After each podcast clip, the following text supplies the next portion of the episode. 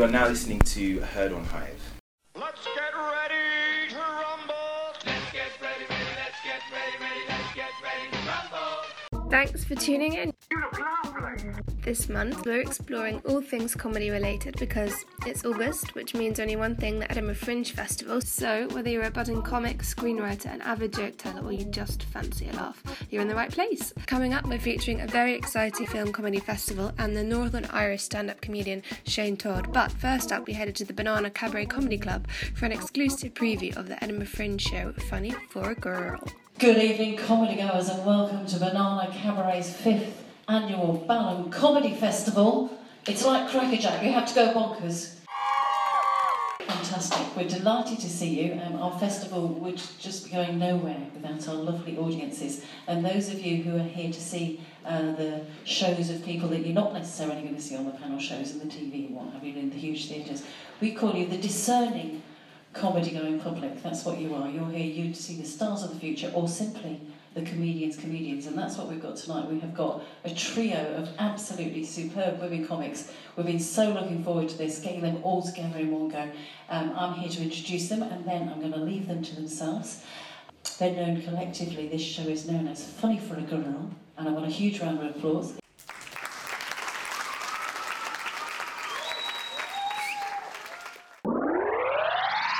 I am Sindhu Vee. I'm Jade Adams. And I'm Mary Bourke. You can't see this, listeners, but we've all said each other's names. It's the essence of comedy. What's the difference between porcupine and hedgehog? They're more painful if they stab you in the bum. Porcupines. They don't have those long things, hedgehogs, right? I don't know. I think porcupine came out because behind you is a picture of a tree that has like spiky. Tr- it doesn't, but that I saw that that. a banana? It's a banana tree. Comedy, I do it because I was ignored as a child, and now That's how someone's put a microphone in my hand, and now I'm no longer ignored. How? Why do you do it, Mary? We all have a hole in our souls. That's why we do it. Our souls are in ourselves. Every uh, holes everywhere. Why do you do comedy, Cindy? Why do I do it? Yeah. I do it now because I like it. But I started doing it because I had three little kids and just no one cared about me. I, I, I was invisible between the kids and all that stuff. And then one day there was an email from someone and they said there's a workshop for funny women. And I was like, can we drink after? She said, yeah, fine. And then I went and then and then off we went from there. So, but I mean, I've read so much now about why comics do what they do and what does it mean. And I don't know if I can. Depression mainly. There's a lot of that going on. Yeah, but Self-medicating with laughter. it is. But it is like an addiction. It is. It is. It's like drugs. It's better than ecstasy. I haven't ever done ecstasy, but no. Everyone's done ecstasy. Don't cut that haven't, out. Oh. I've never done any drugs. I've never done any drugs. Haven't you? Let's get some drugs for after the No, show. no, please. It's not I'm very good as the scared of drugs. I'm very scared of drugs. No, but it is very, very compulsive because it is very compulsive and it's very addictive. And I think that I think that if you're going to be a comic in the long run, you're tapping into that part of yourself, and that's fine because you know you could be doing I don't know meth. This is better. Sometimes it's better, but sometimes it's not better. I think that you ne- like. I mean, I'd say that the three of us in here were funny people, but you But, do. you, but there are loads of funny people in the world who don't feel the urge to get, To get up. stage. My That's a different But- thing. but that's what I mean. I This know is loads like of an funny men and women who would, they're funny like socially, but they would never have that urge to go and seek the approval of strangers. That's a different thing altogether. yeah, that's so not to be about. funny and also get the approval of strangers, which is never going to fill. I mean, you'll always be looking. You're always chasing something that's not there. I like earning two hundred quid for twenty minutes work. I'll be honest with you. I just I can't work with people, so this is perfect. I can't have, I can't work for anyone. I can't conform to people's rules. I don't want to be told what to do, what to wear, how to be, when my break is. I don't want any of that. I want to be able to do what I want when I want and how I want to. And you know, people may judge me for that, but I get to wear lycra on stage, and I'm happy about that. Listen to that applause from the other, like that. Marcus Brigstocke. Do you want to go and podcast him? I did. Um, I did a line in Russell Howard's A Gert Lush Christmas. I love the way you shoehorn that in. Yeah. No, wait, wait. Here's the line. Ready, Mary? Here. Does Mark's porno only affect dogs? Did you have loads of live readings for that, or did you just kind of? I had a rehearsal. What? They brought me in for rehearsal. Did you have to do a backstory and everything, or they just? I gave myself a backstory. Because you're so pro. I, as in, I told everyone that if they were going to do a spin off of the show, I think they should call it Kelly. and then um, it never happened. They didn't. It didn't get past the pilot, but you know, I had my line. It's a good line. It's a good line. Like, I'm trying to be funny with this. It sounds more braggy, doesn't it? Than it is funny. Yeah, because you're like the boasty bitch, and the, well, we're all like, I was just like really modest. You're like, well, I've been on telly. they were a lovely audience for a Preview anyway. They, well, They were lovely. And four like 15 year olds. Oh my God.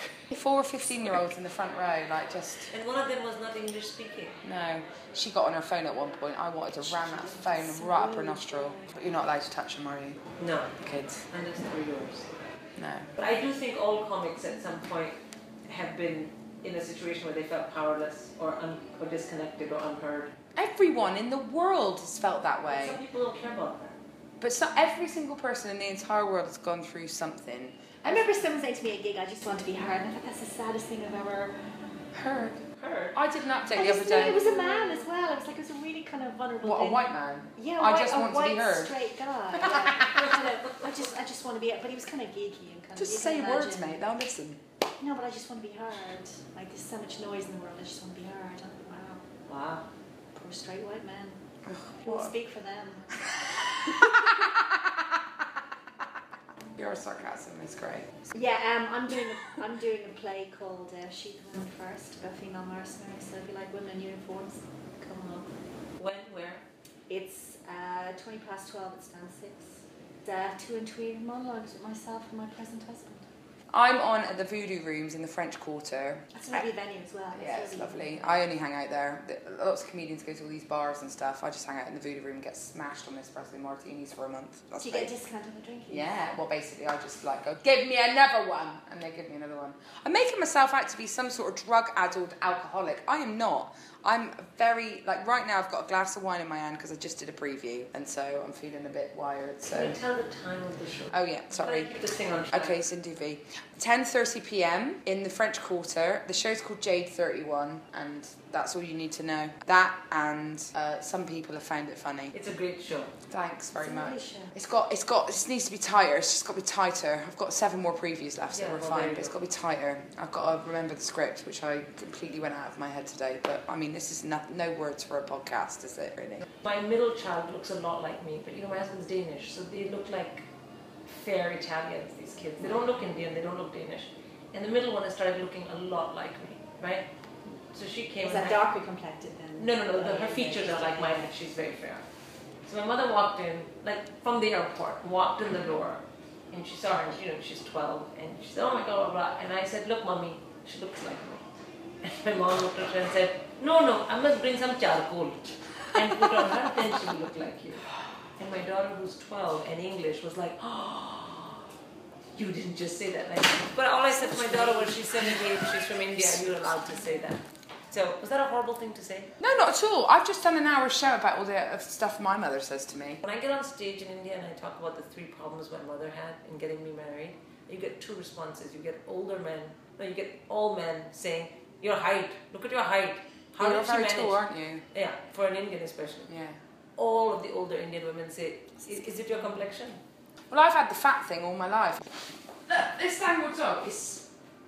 That, that's a very good. Oh my god. Look at that! I'm 17 stone! I love doing actions. But I, I, I a think it's the last kind of taboo that people think they can say whatever they want to overweight people. There is nothing my weight stops me from doing, and I will not hear it from anyone else that I am stopped with anything with the way that I look because I'm not. I am fit. I'm happy. Like I did yoga today. I, I was sweating the least out of everyone. I, there's nothing wrong with me at all. I'm just big. I'm not a strainer on the NHS. I might have done a scissor kick and damaged my ACL doing a scissor kick to PJ and Duncan's Let's Get Ready to Rumble, but that was a, a, a, a thing that David Beckham's also done.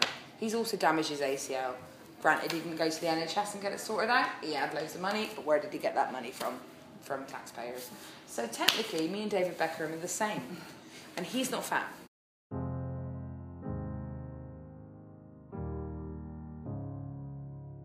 Hello, it's me.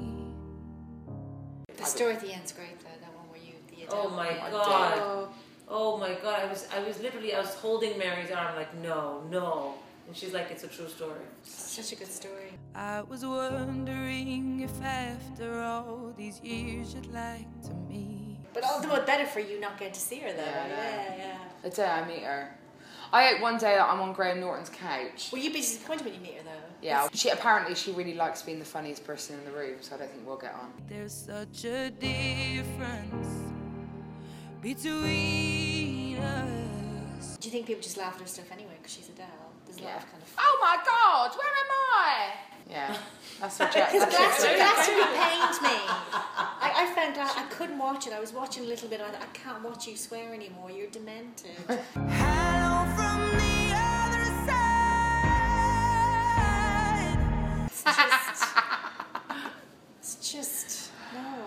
people on the podcast could see Mary's expression when she delivers these lines. They're just so I don't know what's the word. She's demented. She's demented. So she Adele's says it with this kind of demented. smile. I think she should get a quote for a poster from you. What? You're demented. Yeah, Mary she's Bourke. demented, Mary Bourke. Stop with the Tourette's. You're upsetting me, Adele. I'm sorry for everything that I've done. Because you think her voice should sound different. Her speaking voice is always a surprise when you. Hear All her right, singing. Nice. Do you know what I mean? But her Yeah. singing voice is beautiful, so it doesn't sound anything like her regular voice voice. But it also means technically, if her real voice is her speaking voice, it means that her singing voice is pretentious. That's what it means. Because if she, She be- she has been could she be classically Eliza trained, Doolittle, though, like, all I want is a room somewhere. That would basically be her singing voice. If she was true to herself, she wouldn't sing like an American. Yeah, So she sounds very she's American, pretentious. right? That's what that is. That, I, there's, it's it's a undeniable truth. Please don't put this on the internet. I'm sorry, Adele. I really love you, and if we ever met, we're gonna get on so well. We can share clothes.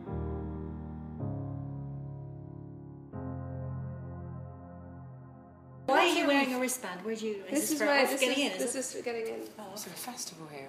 Anyone ever says to me, who's your, who, who do you think's the best stand-up comedian on the circuit? I think Mary is. I've, ne- I've seen you loads of times. I've never seen you die or anything. And Mary helped me win Funny Women as well. Yay. So I won Funny Women in 2014. Yes. And Mary got in touch with me and she said, well, write out what you're going to say. And so I wrote it out and then I sent it to her and she sent it back to me with like red all over it. And like, get rid of that. No, no, fluff, fluff, get rid of that, get rid of that. She tightened it up and um, I had this short set and I won Funny Women with it. That's because of Mary. This is too much waffle. Too much waffle, yeah. I think we're going to get locked in here or something. No, we- Why? It's like an Agatha Christie novel. Is this going to get What's this in the room? Guys, you don't see it, but the room that we're in right now is like oak walls and like long drapey curtains. How did you get into comedy? I did a workshop and thought, oh, this looks interesting. In London. Yeah, yeah. What were you doing? You're Dr. Mary Bourke, aren't you? What are you doctoring? American history. Are you? I have, I have a thesis on the Irish contribution to the Civil War effort in the South. Oh. Irish people who went and, and fought for the wrong side, the Confederate side. It's fascinating. It's really interesting. I should do a really tedious Edinburgh show though. I don't know what. Dr. Mary Bourke. yeah, no, we don't use an academic title on stage. It's a bit cheesy. Well, you do if it's a show, because then that's funny. Yeah, probably. But One just day. bit- Can I It's just- on my waitress card, so I'll make sure I kind of see a fucking deal. So you're not you're not Mrs. Mary Bourke at all. You're Dr. Mary Bourke. Well, I'm married, but I'm not. But you're married name's not I've Bourke. kept You're my- you're a doctor. So you're Dr. Mary Bourke. Yes. Well, It should be on all of your cards. no. Well, in Boden, I'm like Commodore Mary Bourke because you get to choose the contract already. If they've That's it. sold my name onto other mail order companies, Commodore Mary Bourke's been really busy this month. I'd be the Commodore. That's great, isn't it?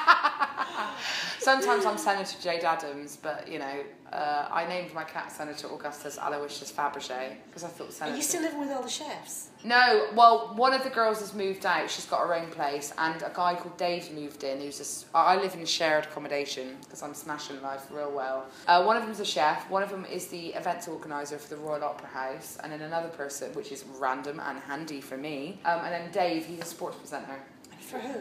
uh, for Sky. He's going to Rio in August. And he's in a flat share. Yeah. No disrespect for me. It's just I know. was he saving I don't know how any of us. I'm like, like I don't know how we all look at each other and we're like, why are we all in flat share? None of us know why we haven't got our own place. It's so expensive though, I isn't know. it? You've just witnessed comedy being made, podcasters. Do you have any other questions? We're just she's just staring at us like we're from the moon.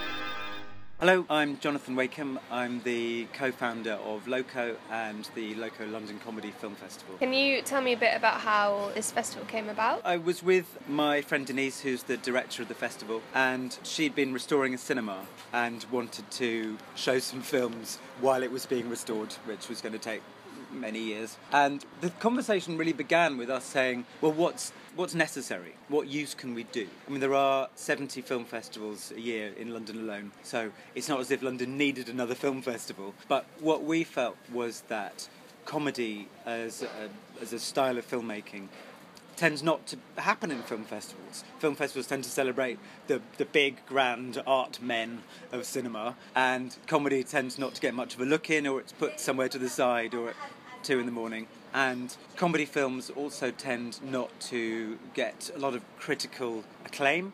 They tend not to win awards. You know, the list of great comedy actors who never won an Oscar. I mean, it's shocking. It's Cary Grant, it's Peter Sellers, it's Gene Wilder, it's Richard Pryor, it's Bette Midler you know, it, it, it, so it's very, very rare for a comedy actor to win a major acting award. So we felt a film festival that celebrated original, bold cinema comedy filmmaking would be a, a, useful kind of a useful addition to the scene.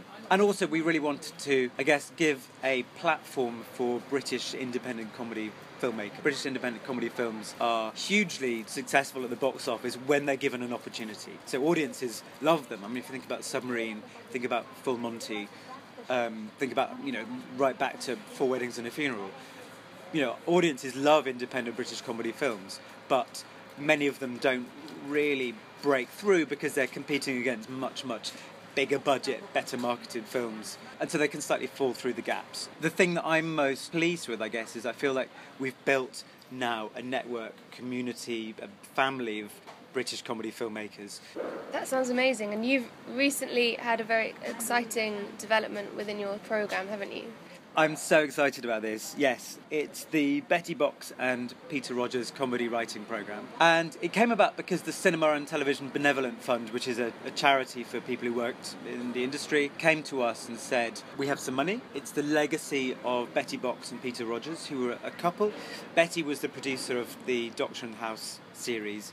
Peter was the producer of the Carry On series, and they left this extraordinary creative legacy, but also, fortunately, a financial legacy that's funding the award. And they said to us, What's the most useful thing that we can do for British comedy filmmakers? And we said, I think a writing development fund is the most useful thing we can do because development money is very hard to find in the industry at the moment. It's basically the money that you spend to get a script from an idea to a script that's ready to finance fund shoot. So there's actually not very many people have that, that sort of money.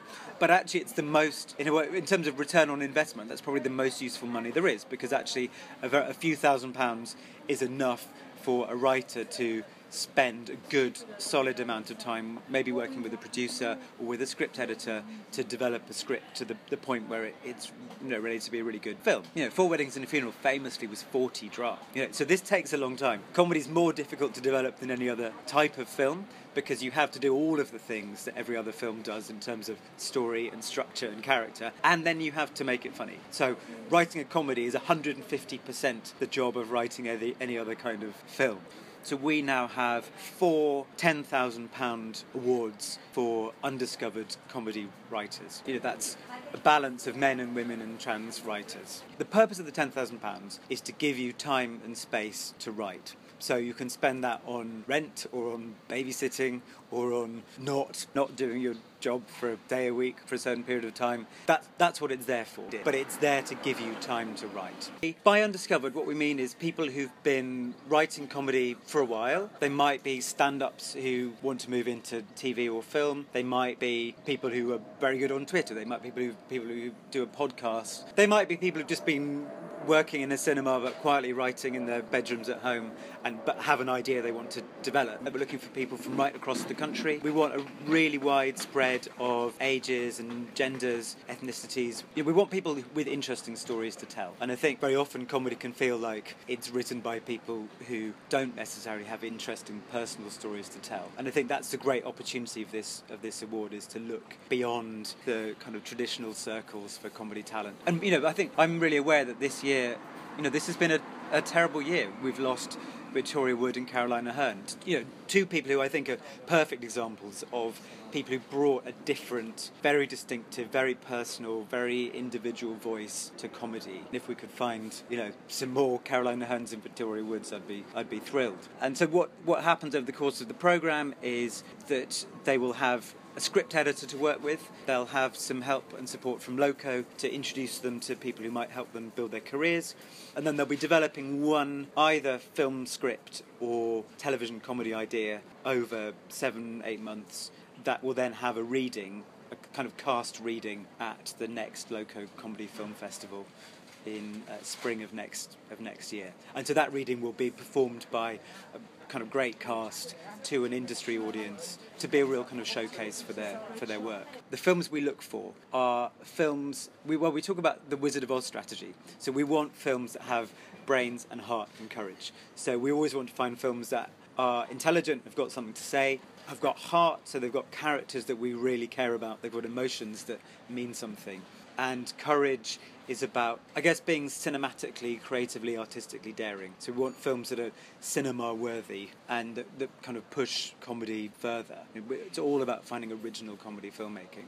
The deadline is at the end of August. So it's the 26th of August is when you need to apply by. And what you need to submit for that is either a television comedy series idea, so basically a, a kind of pitch document and five pages of script just to check your writing, or a film idea where, again, it's submitting a, a story outline and five pages of script just to see that you can write in a funny way. You know, we're not looking for the best crafted, most professional writing. What we're looking for is people who have a really distinctive voice, who make us laugh, who have an original take on a material and an interesting story to tell. You know, what we're looking for is just really distinctive, exciting voices who can move comedy forwards. And that's what's exciting about comedy. You know, it's a it's a form that continually changes and it's a form that always wants new voices, new ways of telling a story. And that, know, that's the most exciting thing for us is we don't know what's out there. And this is a very rare opportunity just to say, if you're out there, if you can make us laugh, get in touch, send us your script, make us laugh, and we can help. So if you'd like to know more about the programme and find an application form, the website is apply.com ctbf.co.uk, and that's apply apply.ctbf.co.uk. All the details are there. There's an FAQ if you've got any questions about it and make sure you get your application to us by the 26th of August. I'm so excited about it. We've had over 250 applications already, but I'd like to get it to 1,000. There's still a month to go.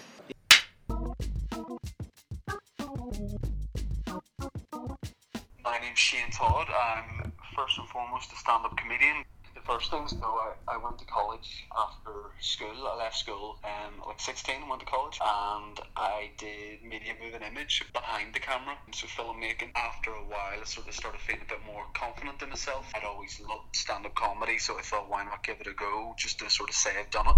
So when I was, I think between 18 and 19, I, I did it for the first time, and it was just as a hobby, and, and I've been, been pretty much doing it ever since, and I'm delighted that it's it's my job now, and I actually do it for, for a living.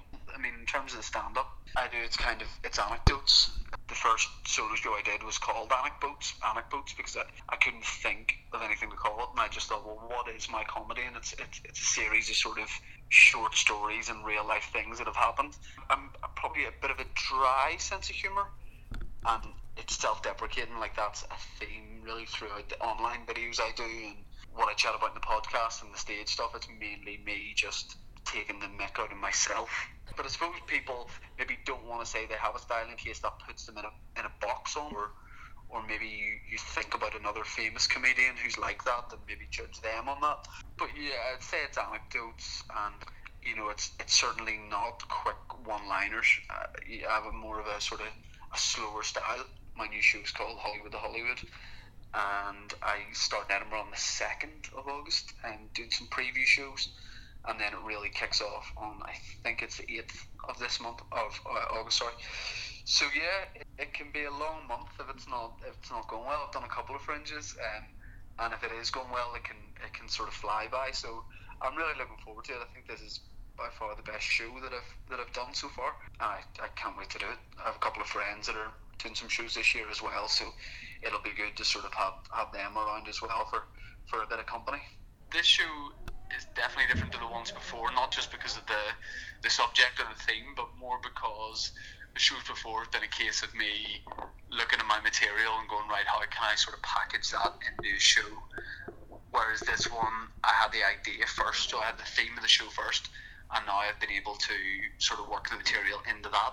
So it just feels like more of a polished show without being too sort of too sort of polished. It just feels like it's come together a lot easier for me, and I just think it's more of a, a proper journey. I feel like because I do stand up in Ireland, I'm based in Northern Ireland. Uh, there isn't many comedy clubs. Whenever I chat to some comedian friends from England or, or wherever, they've done a lot more previews. So I'd, I'd like to have done more at this point, but um, I'm, I'm, I'm happy with it. The, the previews, have, uh, like the attendances, have been great, but that's nearly not always a good thing for Edinburgh previews because you know it's not going to be sold out every night in Edinburgh. Um, whereas the previews have, like in, in Belfast and London, they they have sold out. So it would be interesting just to do the show to like five people, because that that's the reality of Edinburgh. You might be sold out one night and have nobody in the next night. So the preview audiences have been lovely. So I don't know how good an indicator that is, but it's more. It's I mean the previews are more for me to sort of get used to the show. I feel pretty used to it now. I'll maybe chop and change a few things, but um, I'm pretty set on it right now. So the, the previews have been, have, have been good fun. So in Edinburgh, I will do 20, 25 shows, hours pretty much of of stand up, and then during the day you can go and do spots at compilation shows during the day where you might have five comedians on just doing like a short preview of their show to try and get to get people in later in the day. So I'll probably do some of that as well. The Gilded Balloon Teviot. So it's it's one of the main sort of three or four venues, and I'm, I'm on at a quarter past ten. So that's that's every night by the fifteenth. It's a long slog, Edinburgh, but I always feel better after I've done it. Like I feel like a better comedian every time that I do it because you're probably doing a year's worth of gigs in that month, if that makes sense. So the amount of stage time is just great. If, if you're thinking about doing it, um, you're halfway there. You have the confidence to almost sort of say, right, this is something I want to do. A lot of people just spend a lot of time wanting to do stand up but never really saying. So so by all means do it um, and and just book an open mic somewhere and don't bring friends and family. I think a lot of people do their first gig and they pack it full of friends and their friends are to laugh at anything. So it's not a good gauge of how it's gone. So I just go to a random open mic somewhere, maybe not in like your hometown, but somewhere quite close. Another bit of advice is if, if you if you are getting into stand up and you've been doing it, don't be you know expecting to either make money anytime soon from it or be doing like an hour long solo show. I, I've been doing stand up for six years before I did my first hour long show, and I know a lot of people are ready for it quicker than that. But I would just take your time and not rush into it. Just in, enjoy learning. You, you know, you, you should always like any if you're gigging with someone who's been doing it for 30 years or whatever, just listen to what they've got to say. You don't have to you know, every bit of advice you get is, isn't going to apply to you or be useful, but just sort of learn from other comedians and, and really just take your time. And, you know, whenever you are doing a full time as a job, it can be stressful and sometimes the fun isn't always there. But whenever you're doing the open mic scene and stuff and you're playing with your friends and you're just doing five, ten minutes here and there, that that's the real fun part of it. So just, I guess, just take the time to enjoy that.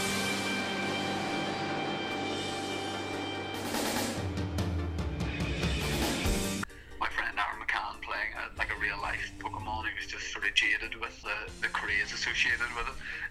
But whenever we filmed that in just like a park in Belfast, there were a lot of people out hunting Pokemon who sort of stumbled across us and didn't really know what, what, what to make of it. So it was it was funny seeing their faces, but it's good fun. Like you know, I'm not. My brother's like 14. He's big into properly collecting Pokemon, so it's more having a laugh with those people as opposed to laughing at them because I know plenty of people who should know better but are out sort of in fields at night trying to find Pokemon.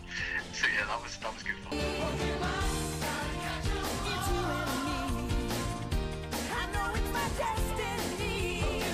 I live kind of in the countryside, so my signal isn't, isn't good enough. I don't have the 4G required once we get sort of like a good good source of electricity in the local area. Maybe in like 10, 12 years, whenever nobody plays it anymore, I'll go catch all the Pokemon that nobody's catching anymore. You've been listening to Heard on Hive. Heard on Hive. Heard on Hive. Remember to tweet us at We Are Hive and let us know what you think of our podcast.